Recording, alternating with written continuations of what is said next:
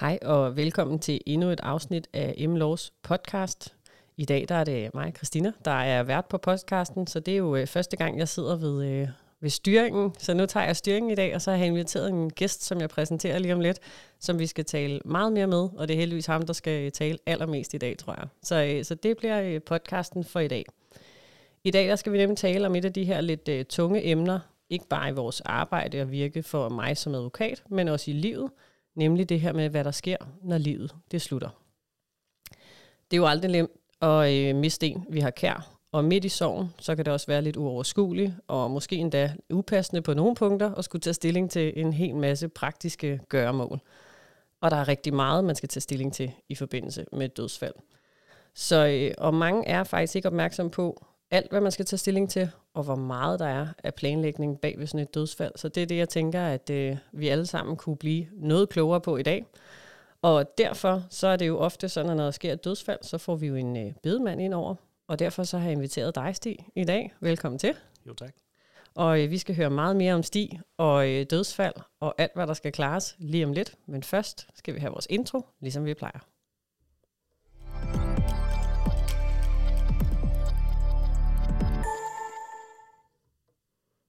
Som sagt, velkommen til Stig. Du er jo bedemand. Vi to kender hinanden igennem øh, netværk i mange år og har haft mange gode snakke, og jeg har lært rigtig meget af dig om, hvor meget der ligger i, øh, i dit fag, men det får du lov til at fortælle meget mere om i dag. Ja, tak. Så hvis du vil starte med at fortælle, hvem er øh, Stig? Jamen, jeg er, jeg hedder Stig Schærfe, og jeg har en begravelsesforretning, der hedder Schærfe Begravelsesforretning. Og jeg er femte generation i min familie, der laver det her. Øh, det startede i 1910, hvor min tibollefar øh, faktisk bare var sneker. Men øh, kommer fra en lille by, hvor øh, når snekeren lavede en kiste, så var det også meget naturligt, at han kørte ud og hentede den afdøde.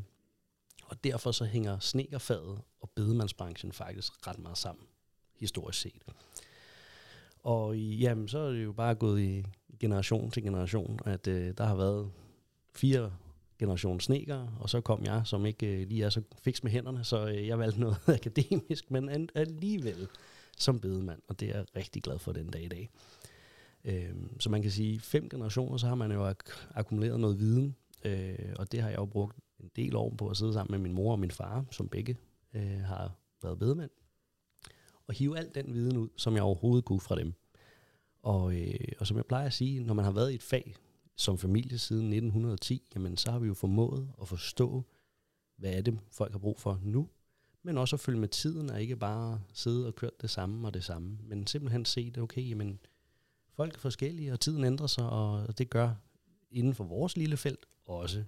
Øhm, så, så det er sådan lidt om, hvor jeg kommer fra og hvad baggrunden er.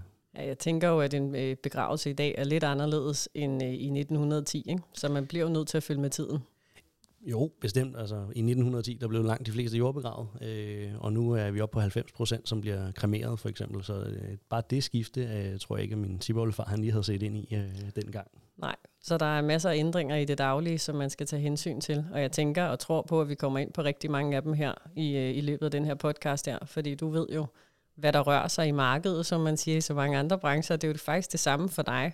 Der er jo mange, der ikke rigtig ved, hvad en bedemand gør, og også hvad din dagligdag består i. Så det vil jeg egentlig sådan, øh, gerne have, at vi kommer lidt ind på her i podcasten, for ligesom at blive lidt klogere på, det er ikke så farligt at øh, tale med bedemænd. I er helt almindelige mennesker, ligesom alle os andre, og, øh, og hvad det er, der ligesom ligger i jeres hat, når vi taler om det. Mm.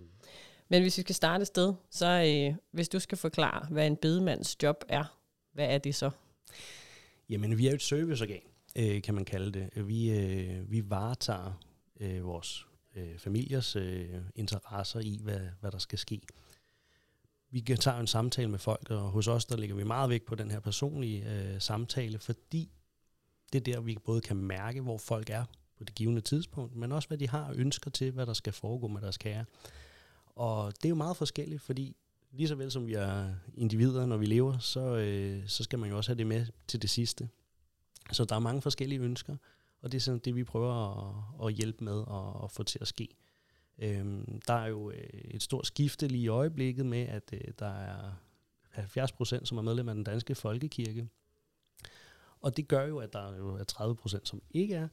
Og derfor så er der også behov for andre måder at gøre det på, end det man nok traditionelt her hvert i Danmark kender, at øh, når man dør, så kommer man i kirken, og så fortæller præsten øh, nogle forskellige ting, og så enten bliver, bærer man kisten ud til rustvognen eller til graven. Øhm, og det er jo, det er jo en, en af de her ting i markedet, eller man skal sige, som er, at øh, folk har andre ønsker. For eksempel, at man kan holde bisættelsen hjemme i egen stue, for eksempel. Øh, mange, når de har købt et hus, så bor de der i 50 år. Børnene er blevet født der, konfirmationer, runde fødselsdage, alt det her, det er måske blevet fejret derhjemme. Og så kan man jo også gøre det, altså tage den sidste fest, eller hvad man vil sige, den kan man jo holde derhjemme, fordi det er jo lige så vigtigt at huske, at vi skal fejre det liv, som har været levet, og ikke kun være ked af det. Selvfølgelig kan vi, skal vi være ked af det, når vi mister nogen, vi elsker. Det er helt naturligt. Øh, men vi skal også huske alle de gode ting og fejre alt, hvad den person har stået for. Ja, fordi det er jo lige så meget en, altså mange af os ønsker jo faktisk hellere en fest, end det vi ligesom forbinder klassisk med en begravelse, det her meget sørgelige. Mange af os har jo egentlig det her ønske om, at vores familie ligesom fejrer os og dem vi var, og så gør det på, på en måde, som minder ind i den, der så ikke er her længere. Ikke? Altså, hvordan var vedkommende? Fordi det skal jo gerne passe sammen. Altså, jeg tror, at mange har svært ved at se sig i det klassiske setup, øh, fordi de ikke synes, det passer på dem. Og det er også det, vi kan se, at flere og flere har et ønske om, at det skal være på en anden måde. Og det er også selvom man er medlem af, af folkekirken her. Øh, og når man kigger rundt omkring i verden, hvordan tingene foregår, så er der bare noget mere fest over det, netop fordi man fejrer den afdøde, hvor vi her i Norden er altså meget, meget trist i forhold til, til resten af verden. Ikke? Er vi ikke lidt bange for det? Er det ikke lidt tabu her i Norden? Jo, det er det, øh, og det er jo så også derfor, jeg blandt andet sidder her, fordi at man kan gøre det til noget rigtig smukt, og til noget, hvor det ikke skal være så, så trist, men, men selvfølgelig er man ked af det, det er jo, det er jo en del af det, øhm, men derfor kan man jo godt tage de andre elementer med også. Ja, altså jeg tror for nogle år tilbage, for eksempel i medierne, så man jo rigtig meget med øh, Master Fatman, som mange af os jo kendte, og så hans begravelse og en øh, cykelligkiste, øh, vogn i stedet for den klassiske rustvogn, der var jo mange ting, som han gjorde farverigt og anderledes og festligt. Øh, og det tror jeg var en af de første gange, hvor de almindelige danskere ligesom så, at man kan gøre tingene på mange forskellige måder, ikke? og de kæmpe store rammer. Øh, så, så det er jo også nogle gange det, der skal til. Det er jo, at der er nogle store personligheder, der gør noget andet, fordi det er det, folk ser, og så finder de ud af, at der skal ske noget andet. Eller, som når vi to sidder her og taler om det, netop af samme grund. Ikke? Og det er klart lige præcis som en som Master Fatman, som jo var meget farverig, og hans øh, kosmiske kærlighed øh, gik ud til mange forskellige mennesker. Og øh, på den måde, der kan man sige, ja, der fik folk at se, okay, man kan gøre nogle andre ting, og, og den her med, at øh, altså i gamle dage fulgte man jo efter rustvognen, det var meget naturligt, det var så en hestevogn jo i dengang. Øh, nu var det så en cykel med, med ham, og, øh, og der fulgte, jeg ved ikke, hvor mange mennesker med på den tur, han skulle på. Øh, og man så det også, øh, der var nogle ting i, da prins Henrik han døde. Han valgte jo at få sin aske delt. Det var et ønske, han havde, så øh, halvdelen af hans aske blev sat ned op på, øh, på Fredensborg. Øh, og det er jo fordi, deres grund det er stor nok, så det må mm. man gerne, ja. når det er sådan. Og den anden halvdel den blev spredt over vandet. Og i øh, måneden efter kunne man jo se og, øh, på statistikker, at øh, der var en klar stigning i folk, der søgte askedeling. Og det var jo igen en ting, som ikke alle var klar over, var en mulighed. Men nu havde man jo set på tv og hørt og så videre, at, øh, at det var en mulighed, og derfor så, øh, så kunne vi også se, at der var en stigning i det. Og sådan nogle ting hjælper jo også med, at man åbner op for at sige, okay, jamen, der findes måske andre løsninger, end bare den her helt klassiske, det vi tænker, når, øh, når nogen dør. Ja, præcis. Altså, jeg tænker da også over det. Altså, jeg tror, til trods for, at jeg ikke er over 50 eller lignende, så tænker jeg da også over det, hvis der man netop ser en rust, hvor man viser sin sidste respekt. Men det er jo også nogle af de ting, som faktisk lidt forsvinder i vores dagligdag i dag. Ikke? At de unge mennesker er jo ikke rigtig opmærksomme på, at, at det var sådan en gammel dyde, man gjorde helt klassisk og uden egentlig at overveje det. Jeg lægger jo især mærke til den, kan man sige. Nu bor jeg ude på landet, Altså, når der er en, der dør i vores område, så er det der med, med altså, fladet på halvt, og øh, man sørger der for, at øh, man hilser på vognen, hvis den kommer kørende, mens man er der. Altså, så der er jo ligesom, kan man sige, de der gamle dyder, de er der jo stadigvæk. Men jeg tror ikke, det er ond vilje, folk ikke gør det. Det er jo bare altså, manglende viden om, hvad det er, man egentlig har gjort tidligere, og så tiden ændrer sig, ikke? Jo, og lige præcis det her med, at du ved, vise den sidste respekt for rustvognen og sådan noget, den, den, er, den er forsvundet, og der er, det er jo heller ikke mere end at det er års tid siden, hvor at det også var meget i medierne, netop det her med, at folk stoppede ikke for et lige tog, og, nogle af mine kollegaer har fået nogle altså skilt, hvor der decideret står, at de kører med, med litog, øh, eller kortagekørsel, som det også hedder. Ja. Øh, netop for, at folk ikke bare øh, møver sig ind og, mm. og dytter, og mm. nærmest man næsten flipper fingeren, ikke? Øh, hvor man tænker, hold op. Ja. Øh, til gengæld så oplever vi så, når, ja, når vi så bruger en hestevogn, eller det er en altså, cykel og sådan noget, så stopper folk op, men det er nok mere, fordi de bliver sådan lidt, nå, hvad var det? Øh, ja.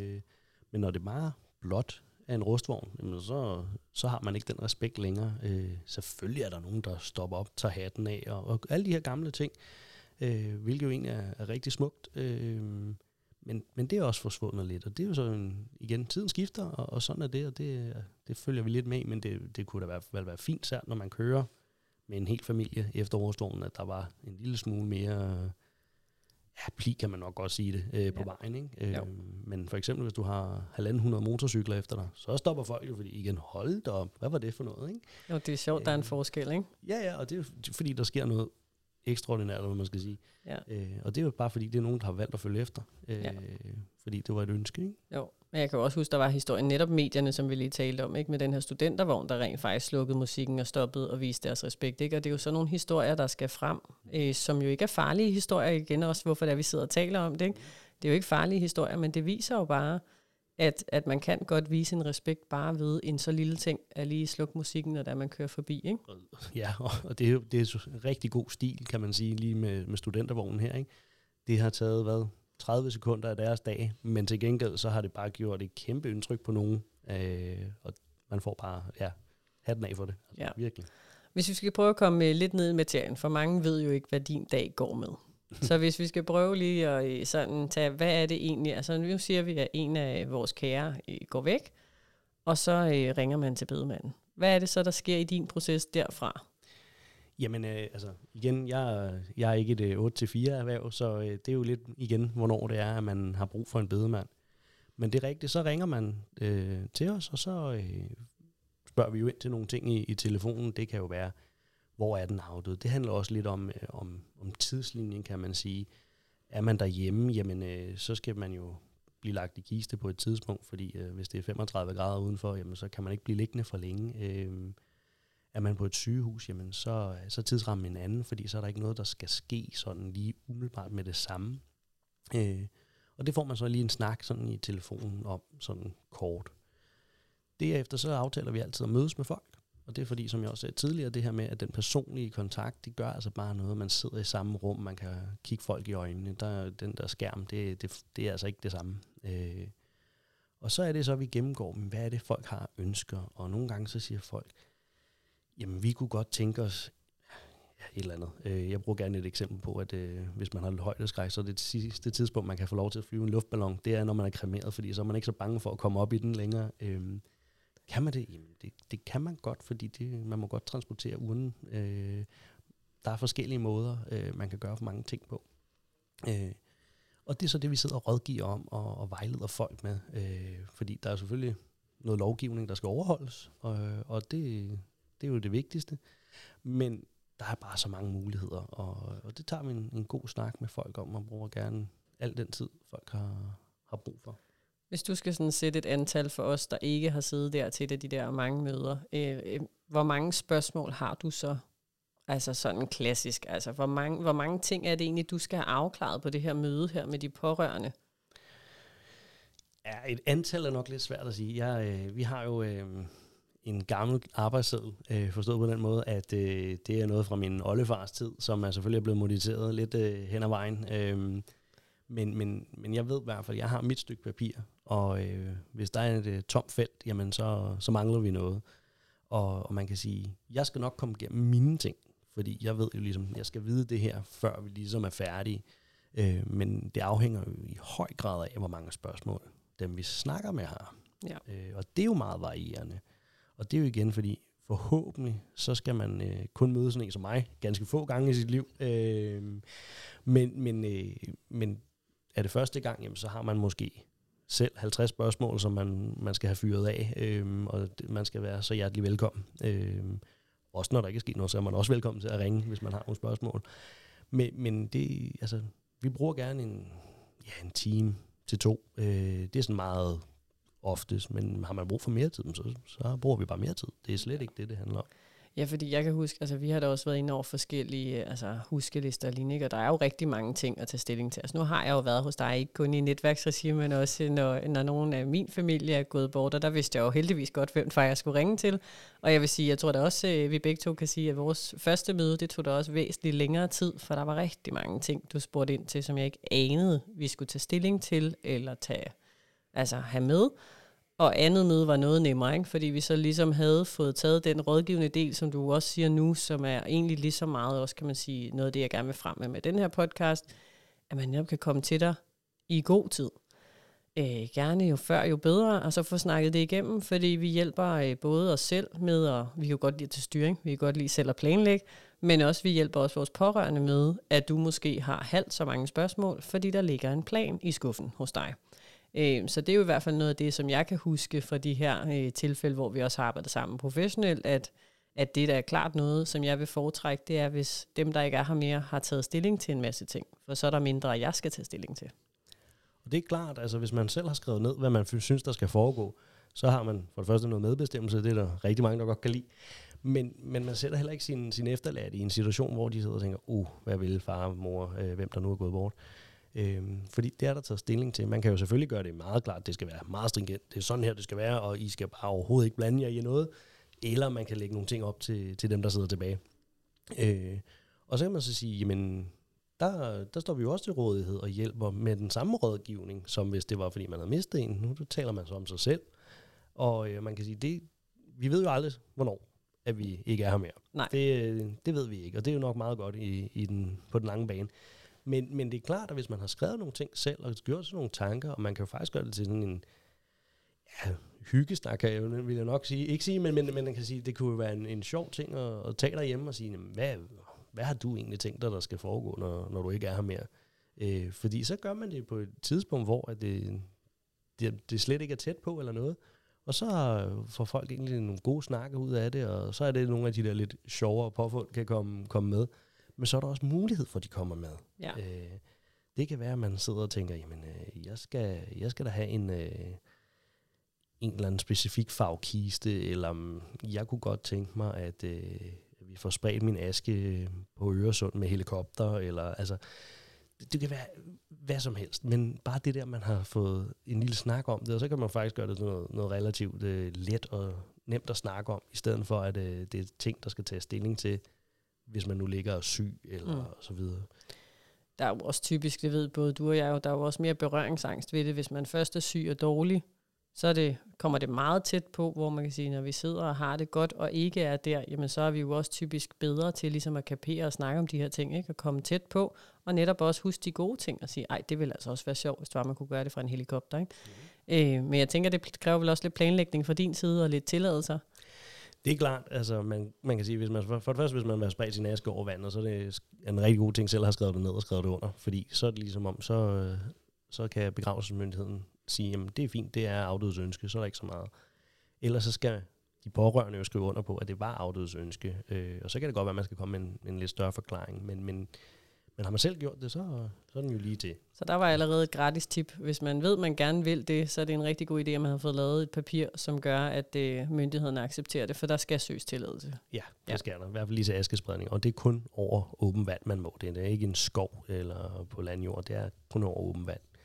Øhm, det kan være i fremtiden, at det ændrer sig. Øh, men, men lige nu er det sådan. Ja. Så hvis vi så siger, nu har vi haft det her møde her med de pårørende, hvad sker der så i, øh, i din videre proces inde hos dig? Jamen, det er jo så igen, hvad alt afhænger af tidsforløbet. Hvis, øh, hvis den døde nu er derhjemme, jamen så skal der komme en læge og skrive en dødsattest, før må man ikke lægge en, en afdød i kiste.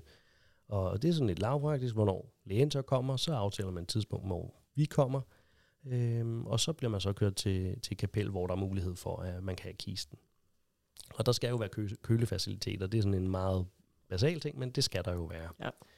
Og øh, så det, vil det være det første, der sker umiddelbart efter. Vi tager jo så også fat i, hvis man nu ønskede, at det skulle være nede i sportshallen, at, det, at man skulle holde den her bisættelse eller jordbegravelse fra, jamen så hører vi jo dernede om, at det er noget, I synes, at I vil have ind i jeres hal, er det muligt på den dag, som, som familien ønsker, og, og alle de her ting. så går vi egentlig i gang med at planlægge. Øhm, jeg, jeg bruger et lidt kornigt, øh, hvad hedder det, sammenligningsgrundlag, at de fleste kender en wedding planner, øh, og man kan kalde mig lidt en funeral planner, for jeg, som sagt, jeg er et service menneske, øh, der står for alle de her ting. Så når man har været hos mig, så er det mig, der tager mig af resten, kan man sige. Ja, og det er jo det, jeg vil sige personligt også. Altså, at netop det, jeg ved, ikke? det er jo, at, at du tager jo du tager ligesom og løber med bolden. Ikke? Altså når man først har siddet og haft snakken og snakket det hele igennem, så løber du videre med bolden. Og det er jo noget af det, som også giver ro hos rigtig mange pårørende. Ikke? Det er, at nu er det dig, der ligesom kører med, øh, med hele planlægningen, ikke? så man ikke skal sidde og gøre det selv. Ja, fordi der, kom, der kommer stadig masser af ting, som man selv skal tage sig af, og derfor så kan det være rart, at der er sådan lige det her meget lavpraktiske øh, planlægningsting, at der er nogle andre, der gør det for en. Øh, og det er så der, vi kommer ind i billedet. Ikke? Jo, og, og det, det er jo typisk også en kort, altså en kort tidsramme, ikke? Oftest jo. Altså man kan sige, at vores begravelseslov siger jo, at man skal enten begraves eller bisættes inden for 8 dage. Øh, der er så en sundhedsmæssig dispensation til op til 14 dage. Så det er sådan det spænd, man har. Ellers så skal man søge om udsættelse for at, at gå ud over den tidsramme. Ikke? Så, så det er det spænd, man ligesom ligger i. Så det er en kort periode, man skal nå rigtig mange ting, ikke? og have det koordineret med præst og sted, og hvad man nu skal koordinere. Ikke? Lige præcis, og så er der jo øh, mange ønsker måske også, der skal være noget kaffe eller øl eller et eller andet bagefter, og så skal man jo også finde, kan det sted samtidig med, og, og det kan jo være, hvis man nu har, hvis man nu har et til, øh, tilknytningsforhold til en eller anden sportsklub eller sådan noget, men det er meget vigtigt, at vi skal over det over bagefter, jamen så, så skal vi jo også få det hele til at passe sammen, ikke? Så, øh, så er der en del koordinering. Der er mange kalendere, der skal, skal gå op. Øh, bedemanden kan som oftest det meste af tiden, men, øh, men al, der er jo, altså en hal kan være booket, øh, kirken kan være, være optaget af noget andet. Altså, så det er mange kalendere. Der er rigtig meget, der skal koordineres der. Ja, på meget kort tid, ikke? Jo. Ja. Så siger du også, at der er en masse andet, som man som pårørende skal sørge for. Og hvad kan det så være, du tænker på her, som du ligesom ikke hjælper med, men som de også står med? Jamen, øh, og hos os der vil vi altid spørge, hvem der skal være anmelder på et dødsfald. Og en anmelder på et dødsfald er også den, der får kontakten til skifteretten i første omgang. Øhm, og det er jo også en proces, der starter der. Øhm, det er jo lidt mere dit område, kan man sige, øh, hvad, hvad der sker dernede. Men, men, men det starter jo allerede hos os, at øh, vi får en, der bliver, bliver kontaktpersonen, og så, øh, så kører de det egentlig derfra, eller tager fat i en advokat. Øh, og det afhænger jo lidt mere af boets type osv., men det ved du meget mere om, end jeg gør. ja, fordi hvis vi bare lige kort skal runde den, så er det jo typisk også det første spørgsmål, jeg får for rigtig mange. Det er jo typisk et barn, der ringer og siger, hvorfor er det øh, min øh, mors søster, der, der står, der får besked fra skifteretten, og ikke mig som barn. Og det er jo netop, fordi hvis de står som anmelder på det, du har lavet papirarbejdet ind, jamen så er det jo dem, der bliver kontaktet. Så det er ikke nødvendigvis en af arvingerne, øh, der bliver kontaktet af skifteretten. Det kan være, det er netop anmelderen fra de papirer, du sender ind. Ikke? Mm. Og så tror jeg, vi begge to i vores hverdag møder øh, problemstillingen ved, at rigtig mange arvinger tror, at skifteretten sørger for hele dødsbobehandlingen. Ja. Og, øh, og der vil jeg sige, uden at vi skal bruge tiden på det her, fordi nu har vi dig, Stig, så det skal vi, vi skal have al din viden frem i dag, så er det jo i hvert fald ikke tilfældet. Og det tænker jeg også, at I rammer det spørgsmål ret ofte. Det gør vi helt klart. Øh, men øh, som jeg siger, det ligger jo lidt uden for min métier, øh, sådan at, at rådgive i det, og derfor så siger jeg også, at hvis I har spørgsmål, så når I så snakker med skifteretten, fyre løs, altså fordi så de, de skal vejlede, og hvis man er i tvivl, jamen så tag fat i en advokat, fordi det ved de mere om, end jeg gør. Ja, fordi det er netop det, der er vigtigt at få sagt i dag her. Ikke? Det er jo, at skifteretten de er et vejledende organ, mm. så de kan hjælpe til, hvad det er, man kan af forskellige muligheder, øh, men de kan ikke lave noget af arbejdet. Så enten så skal man som arving selv gøre det, eller også så er der nogle tilfælde, hvor det simpelthen bliver et krav, at der kommer det, der hedder en bobestyrer, eller så kan man vælge at få en som mig, en advokat, til at tage sig af det. Ikke? Men, øh, men det tænker jeg, det tager vi en helt ekstra del af den her podcast her på et andet tidspunkt, og fortæller meget mere om, hvad jeg som advokat laver. For i dag, der skal det handle om øh, alt, hvad du ved, Stig, og det her med bedemanden. Ikke? Fordi det er der jo endnu færre, der ved, hvad det er, dit arbejde egentlig går ud på. Det er præcis det rigtige. Ja. Så øh, vi var, du har været lidt inde på det allerede, men hvad er det så, man selv kan planlægge, inden man dør? Jamen altså, man kan jo i teorien skrive alt ned. Øh, og, øh, og det er jo så igen, der er jo øh, noget vejledning, rådgivning, man kan få hos mig, og øh, vi laver det, man kalder min sidste vilje. Øh, og det er jo netop et dokument, hvor man skriver alt ned. Og, øh, og fordelen ved det i forhold til testamenter er jo, at øh, en sidste vilje, den kan du have liggende hjemme på skrivebordet eller et eller andet sted. Du kan give den til de nærmeste pårørende, sådan så de ved, at når man nu ikke er her mere, jamen så tager I fat i den der, og så, øh, så står nogle ting. Man behøver jo ikke at fortælle, hvad man har skrevet. Øh, det er jo en privat ting. Øh, men det er jo selvfølgelig en mulighed at, at dele det med nogen. Og bare det, man har sagt, at jeg har skrevet den her, så, så ved folk, at den skal findes frem, når man ikke er her mere. Øh, man kan også skrive nogle ting ned i et testamente. Problemet er bare, at testamentet dukker jo først op senere hen, så hvis ingen ved, at der står noget i testamentet, hvor vi så skal kontakte skifteretten for at få noget besked om, hvad der står, i hvert fald i forhold til, hvad man ønsker sig af begravelse, så er det et meget nemmere og tilgængeligt dokument øh, at have. Og, og man kan også skrive væsentligt mere i det. Ja, fordi det er jo også en af de ting, jeg ofte øh, rammer her hos mig, kan man sige, ikke på advokatsiden. Det er jo netop det der med, når jeg har folk op, der laver testamenter, altså vil gerne skrive rigtig meget ind omkring deres begravelse. Og der siger jeg det samme som dig. Det kommer alt for sent frem. Bidemanden skal vide det meget hurtigere. Dine pårørende skal vide det meget hurtigere. Så, så jeg anbefaler også, at de har det liggende, siger, at de har det lavet. Øh, der kommer jo heldigvis også, kan man sige, kvæg digitaliseringen, flere og flere digitale løsninger, hvor man også kan taste ind. Men jeg tænker også, at hvis man ikke vil have, at der er nogen af ens pårørende, der kan finde det, mens man stadigvæk er her, så kan man vel også lægge det nede hos dig, så man ved og kan sige til sin pårørende, hvis når der sker mig noget, så er det den bedemand, du kontakter, og så har han øh, planen liggende. Det er selvfølgelig en mulighed, øh, og det er vi altid meget behjælpelige med. Men ellers så findes der også det, der hedder min sidste vilje.nu, som er Danske Bedemands øh, online portal til at skrive det her. Og den underskriver man med, med nem idé.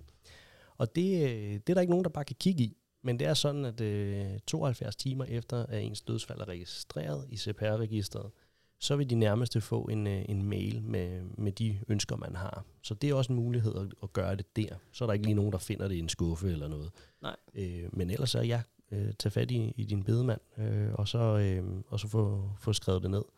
Og så, når, øh, så lægger vi det jo ind i vores system, så når, når vi så får CPR-nummeret på, når folk så er døde, mm. så kommer det jo op i vores system, og så, kan, så har vi jo, man kan sige, køreplanen. Ikke? Ja, lige præcis. Ikke? Og så er det jo bare at afstemme de eventuelle punkter, man har givet lov til, at sine pårørende kan ændre, og så er det ellers bare, køreplanen er lagt for jer. Ikke? Jeg ved da i hvert fald også, ud over det, du siger med MitID, så ligger der jo også noget, der hedder Adieu, som også er en app. Der er også, og der ved jeg selv, der er 77 spørgsmål omkring, hvad man gerne vil, der sker, når man øh, når herfra. Ikke? Så der er mange ting, man skal tage stilling til øh, på forkant. Ikke? Ja, og det kan jo være noget som, at øh, du ved, hvis man nu var... Øh tager et vildt eksempel, men hvis man var admiral, og man gerne vil have uniformen på, når, når man skal i kiste, eller det kan være ned til de mindste ting. Ikke? Mm. Øh, og det er jo bare, dem får vi kun med, hvis man selv har skrevet det, fordi der er bare nogle ting, som ens pårørende, selvom de kender en godt, mm. ikke lige kunne tænke, at øh, Nå, det var der måske også lige. Præcis. Eller jeg har de tre medaljer netop også, det eksempel, du kommer med, ikke? jeg gerne vil have med mig. Så er det jo også vigtigt at vide, hvor de tre medaljer er, ikke? fordi de kan altså ligge mange forskellige steder, ikke? og de skal jo gerne findes og komme med. Ikke?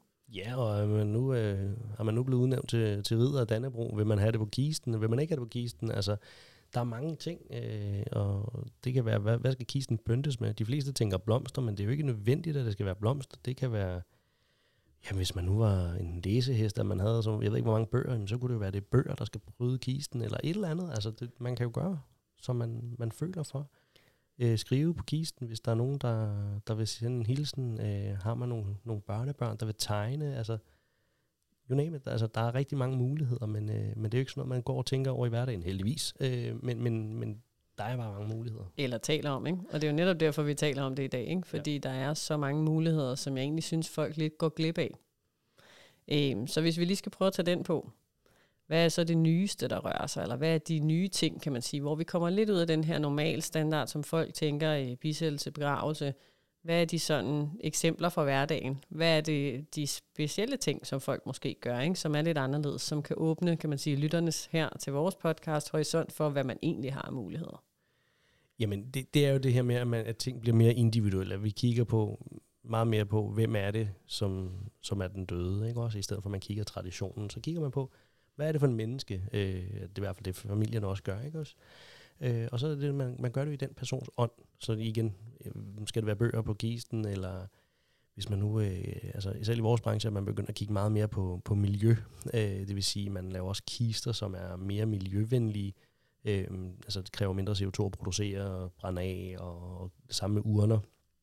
Øh, og det er jo noget, der rører sig rigtig meget. Det er jo en, generelt i vores samfund, at man kigger mere på miljø, og det, det gør man også i vores lille felt. Så det er klart, at der sker også nogle ting, og det, det er noget, folk tager til sig. Øhm, og så kan man sige, at det går lidt ud over standard, fordi uh, lige så vel som når vi køber økologiske grøntsager, de koster også mere end konventionelle. Så koster en, en kiste, som har brugt mindre CO2 øh, for at producere dem, den koster også mere end en, en traditionel kiste. Øh, men, men det er sådan meget noget, der rører sig. Øh, hos os, der kører vi også i plug-in hybrider som rustvogne. Øh, snart får vi forhåbentlig også noget, noget el, fordi det, det er jo også det, man ligesom kører med. Ikke? Øh, de er så ikke produceret endnu, men det kommer stille og roligt. Øh, og, og det er sådan nogle ting, som folk også efterspørger rigtig meget. Øh, netop fordi, at flere og flere går op i miljø, og det vil man så også gerne ligesom vise, når man så skal herfra. Ja, for jeg kan da personligt huske i hvert fald, at du til flere netværksmøder har vist en urne frem, lavet af kartoffelstivelse, som jeg husker ja. det, med blomsterfrø. Ikke? Og mm. det var jo også sådan noget, som vi alle sammen sad og måbede over, at det kunne man, og der var noget mere bæredygtighed i det, og der var jo en fin lille tanke i, at der var en, en, en lille pakke frø med, så man kunne mm. plante et træ efter den afdøde. Ikke? Så der er jo mange fede ting i det. Så, så det er jo det her med netop, altså der findes mange forskellige ting. Ja, nu kan man, altså, hvis man tager det sidste eksempel, det er jo så, øh, hvis man tager Rit Bjerregaard, som, som afgik ved døden for ikke så lang tid siden. Den kiste, hun var i, det er også en, som, som vi har hos os, øh, og den er lavet i, i papir. Øh, og det er så en af producenternes øh, øh, hvad hedder det, bud på en, øh, en mere bæredygtig kiste end, end de traditionelle. Ikke? Øh, så og det, hun har jo så også været klimaforkæmper i mange år, så det, det gav rigtig god mening, at hun også ligesom viste det til sidst. Ikke? Øhm. Og så er det her, hvor du bliver nødt til at blive lidt mere detaljeret. Hvordan kan en papirkiste overhovedet være en mulighed? For der er jo mange, der med det samme vil tænke, at den braser med det samme. Ikke? det, gør, det gør den ikke. Den, er, altså, den har en, en, en pilebund, den er lavet i piletræ øh, bunden, så man ligesom tager de her papirspåner, som bliver formet op til det. Ikke? Øh, men det er jo altså papirskiste er ikke noget nyt, fordi faktisk min far og min farfar begyndte på sådan noget for, ja, hvad er det, 30 år siden, har de faktisk prøvet at forme støbe kister i papir. Så, så den, det har eksisteret førhen, men, man har ikke været sådan øh, en ting, der var, var noget, man, man fortsatte med. Det er så kommet igen. Øh, nogen har lavet noget i pap og, og så videre. Så, så der er flere bud på, øh, hvordan det kan. Det er klart, at de har måske en lidt mindre øh, vægtgrænse, end, øh, end en traditionel kiste har. Men, men, øh, men vi ligger stadig på 100 kilo, øh, som, som langt de fleste godt vil kunne. Så vi skal sørge for ikke at runde 100 kilo på badevægten den dag, vi skal herfra, så, øh, så går det. Nej, altså der findes jo selvfølgelig også øh, det, altså man, bare fordi man vejer 100 kilo, behøver man ikke at, at, at være stor jo. Øh, så, så det er jo ikke, men, men det er bare for, det har selvfølgelig nogle begrænsninger, øh, men, men man kan sige, det, der findes alt muligt, man kan gøre. Ja. Jeg kan huske fra øh, mange af de netværksmøder, vi to har været til sammen, at der har du også fortalt, at I også havde en lidt anderledes rustvogn. Har I stadigvæk den? Jamen, vi, vi har faktisk fået øh, lidt flere, øh, øh, lidt anderledes. Så du må fortælle lidt om vognparken. Det er jo også meget til mændene, til de mandlige lytter, ikke?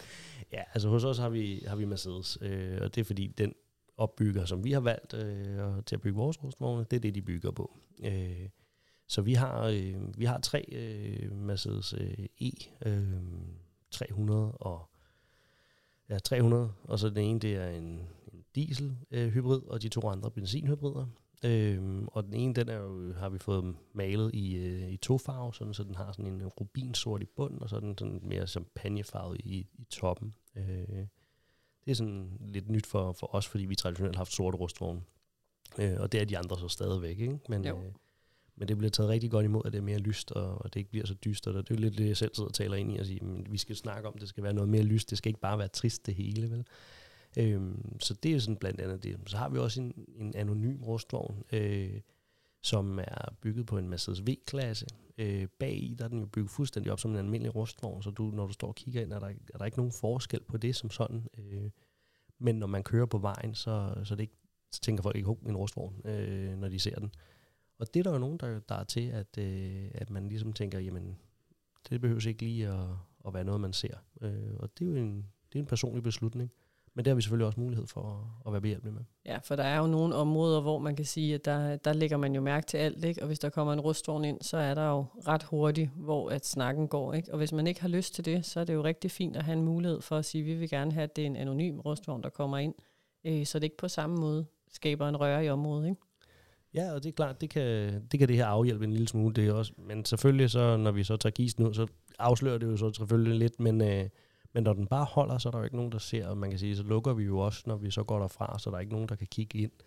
Øh, og derfor så, så, så lægger folk ikke mærke til det. Selvfølgelig kun, når vi går til og fra. Ja, lige præcis. Det er lidt svært at skjule det. Det kan vi ikke rigtig nej. det gør det svært, ikke? Så hvis vi ligesom kigger på, øh, på, nu har du sagt, hvad man sådan kan, men hvad hvad er det næste, du tænker, der kommer inden for jeres branche? Altså, hvad er det næste nye, du tænker ind i? Nu sagde du lige kort elbiler, men de var ikke lavet nu. Så har man jo en god undskyldning for, at man ikke kan køre i det.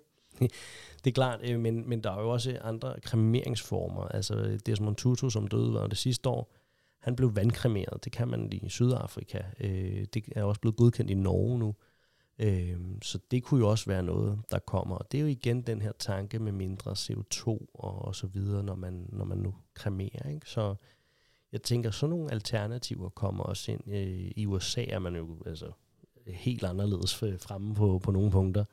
Og øh, der har man lavet de her nye, jeg vil ikke kalde det centre, men hvor man sådan øh, komposterer lidt hurtigere. Og det er netop også igen tanke på at, at nedbringe CO2. Og så har jeg jo, kan man sige, herude i området omkring Køge, der kommer jo faktisk flere og flere af de her skovkirkegårde. Så det er jo også en ny ting, tænker jeg, som folk ikke rigtig helt ved, hvad er. Det er rigtigt, det er de her skovbegravelsespladser. Øh, og, øh, og det, er, det er jo en, en måde at sådan gøre noget andet på også. Og det er, det, det er faktisk i hele landet, kan man sige. Mm. Der er noget, der hedder skovbegravelser.nu. Øh, det er dem, der administrerer de her øh, forskellige skovbegravelsespladser. Nogle kirkegård har en skovdel tilknyttet, den kan man selvfølgelig også øh, benytte sig af. Øh, men det er sådan, at man kommer ud i et eller andet sted. Det er som regel ved nogle godser eller plantager og sådan noget. Så, øh, så har de et område, som er dedikeret til det og godkendt til det. Øh, det skal siges, det kan kun være urner, der kan komme ned. Det er sådan en meget, meget vigtig lille del ja. af det. Øh, og så vælger man så et træ, og så, øh, så er det der, man kommer ned. Og der er forskellige muligheder. Man kan øh, skulle jeg til at sige, reservere et helt træ, sådan så det bliver et familiegravsted, ligesom man har familiegravsteder på kirkegårdene. Så, øh, så er det bare der, man kommer til at være. Og der kan man også få en lille plade, hvor navn står på og sådan noget. Der sidder på træet? Ja, i jorden. Eller i jorden, ja. ja. Øh, man må ikke lægge blomster derude, fordi det er jo så alt en, en, en skov, men, øh, men man kan i hvert fald øh, få det fuldstændig som, som på nogen, altså som man vil have det derude. Så det er jo de her lidt alternativer, kan man sige, ikke? Som, som er netop noget af det, vi også prøver at komme lidt ind på i dag. Ikke? Det er jo, at man kan gøre tingene på rigtig mange forskellige måder. Og jeg ved jo, at du har nærmest kun været inde på øh, 2-3 procent af alt, hvad du ved her i dag i den her podcast her, men så vil det jo tage alt for lang tid, hvis det var, at vi skulle ind på dem alle sammen. Ikke? Og det tager lidt tid. Ja, men det er jo det her med netop bare at, øh, at tørre at åbne op for, som også er min idé med den her podcast, der var jeg spurgte dig, om du ville være med, og du sagde, det vil jeg gerne, det lyder sjovt, hvad skal vi snakke om? Hvor jeg sagde, alt den viden, du sidder med, hvis bare vi kan dele 3% af den, så, øh, så ved jeg, at vi får folk til at blive nysgerrige. Og det er jo noget af det, jeg synes, der er det vigtige, det er at blive nysgerrig. Mm. Øhm, og så er der selvfølgelig også, øh, det er jo ikke nogen hemmelighed, det er lettere for dig at gøre dit arbejde, når vi hver især har taget stilling på forkant og talt om det, mens vi er her. Og det er også nemmere for mig i mit arbejde, og øh, når det er, vi har med nogen at gøre, der rent faktisk har talt om det. Det er klart, altså man skal ikke gøre det for, for nemhedsskyld for mit vedkommende, men, men man skal gøre det, fordi at man faktisk øh, hjælper dem, der sidder tilbage. Det er det, vi oplever, det er, når folk kommer ind, og der er skrevet de her min sidste vilje, det er, at øh, de pårørende sidder og tænker, ej, hvor er det egentlig rart, at øh, der er blevet taget stilling til i hvert fald de grove linjer, at jamen, jeg vil have min urne ned der, eller jeg skal kistebegraves der, eller øhm, jeg vil gerne have, at der bliver spillet den her musik, eller jeg kunne godt tænke mig, at det foregår derfra. De der ting, det gør bare, at folk ligesom kan sådan falde lidt mere til ro, og at de ikke lige så meget i vildrede om, okay, hvad, hvad skal der ske nu? Ja, hvad ønskede den afdøde sig? Fordi jeg føler, det er mange gange det, som de pårørende er bekymrede for. Det er bekymring for, at man gør det godt nok for den afdøde. Ikke? Og der er det jo rigtig rart at have trygheden i, okay, men vi kan jo se her, hvad de har ønsket. Mm. Så er det den plan, vi ligesom følger, ikke? Jo, og så kan man sige, altså, når der ikke er skrevet noget ned, og folk ikke ved, jamen, så går man selvfølgelig med den traditionelle, og det er jo klart, fordi så gør man ikke noget forkert. Altså, så, hvis man ikke har givet udtryk for andet, så er det det, man går med. Og, og det er jo også rigtig fint, øh, men, men her der får man bare muligheden for selv at, at have lidt medbestemmelse, men som sagt også, at man giver en kæmpe hjælp til, til den familie, der sidder tilbage. Ja, og så dem, der deltager, virkelig kan se afdøde i det, man så laver. Ikke? Altså bliver det en fest, bliver det en fejring, bliver det ligesom Master Fatman, vi startede med at snakke om, ikke? Mm. bliver det bare indbegrebet af ham som person, for det gjorde det jo. Det så, så man kan sige, det er det her med virkelig at sørge for, at også dem, der så deltager på dagen, kan se vedkommende i det. Ikke? Jo, og det er, og kan man sige, hvis man så ikke har skrevet ned, det er så det, vi så sidder og, og hjælper folk med at finde frem til ellers, ikke også? Men, men her, der, der er der jo ingen tvivl, fordi det har man selv skrevet. Lige præcis. Det sidste, jeg lige tænker, vi skal ind på, Stig, og det er jo noget, som du og jeg også rammer, det er jo det her med, at øh, det koster jo noget at holde en begravelse og sørge for alle de her ting her. Men at, jeg ved jo også, at der er nogle muligheder for, at man også selv sørger for at lægge lidt penge til side. Og der ved jeg, at I, altså inde i jeres brancheorganisationer, har nogle forskellige øh, løsninger til det. Så dem tænker vi bare lige kort, du lige kan forklare om, fordi det er jo også noget af det, der kan gøre det nogle gange. Det er jo, at de pårørende ikke skal tænke på, hvad det kommer til at koste, fordi der ligesom er sat noget af til det på forkant. Det er klart, det har nogle omkostninger, og det er også derfor, man siger, at vi snakker om ønskerne. Og så tager vi jo og fortæller, at hvis det er sådan, det skal være, så kommer der det her, det her, det her, det her, det her. Hos os øh, i min forretning, der har vi jo øh, altid et prisoverslag, så når vi har snakket tingene igennem, så kan folk ligesom se, hvad det er, man går ud fra. Øh, og, og det, det er jo også en tryghed i, at nu kan du se her, det er det her, vi har snakket om, det, mm. det er det her, det kommer til at koste. Ja. Og så er det klart, så kan man jo selv have sat nogle penge til side. Øh, igennem Danske Bedemænd, der har man det, der hedder Elysium øh, begravelsesopsparing. Det er muligt at sætte 35.000 ind øh, der. Det behøver man ikke at gøre i en omgang. Det kan man gøre øh, mindre betalinger gennem længere periode. Ja. Øhm, og, og der kan man sige, så har man, kan man jo kunne sætte lidt til side, øh, og så er der netop til øh, i hvert fald det meste, øh, når man nu når der til. Øhm, og det er jo igen ud fra, hvad det er for nogle ønsker, man har. Fordi øh, hvis man nu ønsker et øh, 35-mands stort øh, øh, brassband eller et eller andet, det koster nok også lidt, ikke? Øhm, jeg tænker også, at helikopteren er en lidt dyre mulighed. Ja, det, det kunne det jo godt gå hen og være, ikke? Øh, så man kan sige, alt afhængig af ønskerne, men, men det er i hvert fald en rigtig god mulighed, og det gør jo også, at, det, øh, at netop dem, der sidder tilbage, de, de tør også godt at, at gå lidt mere i dybden på det. Ikke? Jo, lige præcis. Ikke? Især hvis det er, de ligesom får at vide, at der er jo ligesom sat en, en pengekasse af til det. Ikke? Øh, så vi har i hvert fald en, en rigtig god bid penge til at gøre rigtig meget. Lige præcis. Godt. Vi kan jo snakke videre i evigheder, Sten. Det skal vi ikke. Vi skal også sørge for, at lytterne de ikke bliver helt trætte her på, øh, på podcasten i dag. Men det har simpelthen været så spændende endnu en gang. Jeg har hørt det flere gange, og høre om din hverdag og, øh, og hvad I kan. Og øh, der er jo altid spændende nyheder fra din side af. Så det er noget af det, jeg i hvert fald altid spørger dig om. Det er, hvad er så det nyeste? Fordi der, øh, man bliver klogere. Og jeg tror, både du og jeg synes, det er sjovt at blive klogere på hinandens fag og på, hvad der foregår ude i verden. Man skal lære noget nyt hver dag, og øh, man kan sige, igen, i mit fag er det de færreste, der kender noget til, og derfor så, øh, så lærer man i hvert fald lidt hurtigere noget. Lige præcis. Og for at folk så ikke sidder og tænker, men hvad havde det så overhovedet med Mirits advokatfirma og mit arbejde, jeg sidder med dødsborene som advokat at gøre, så øh, lover jeg, at der kommer en del to, hvor jeg nok skal fortælle, hvad det så er, jeg sidder og pusler med. Men øh, i dag, der synes jeg, det var vigtigst i, at vi hørte, hvad det er, du har med at gøre, og hvad det er, bedemanden gør. Så jeg vil sige tak for, at du kom i dag. Tusind tak, fordi jeg måtte komme. Gerne. Så hører vi lige vores kendingsmelodi, inden vi slutter af for i dag.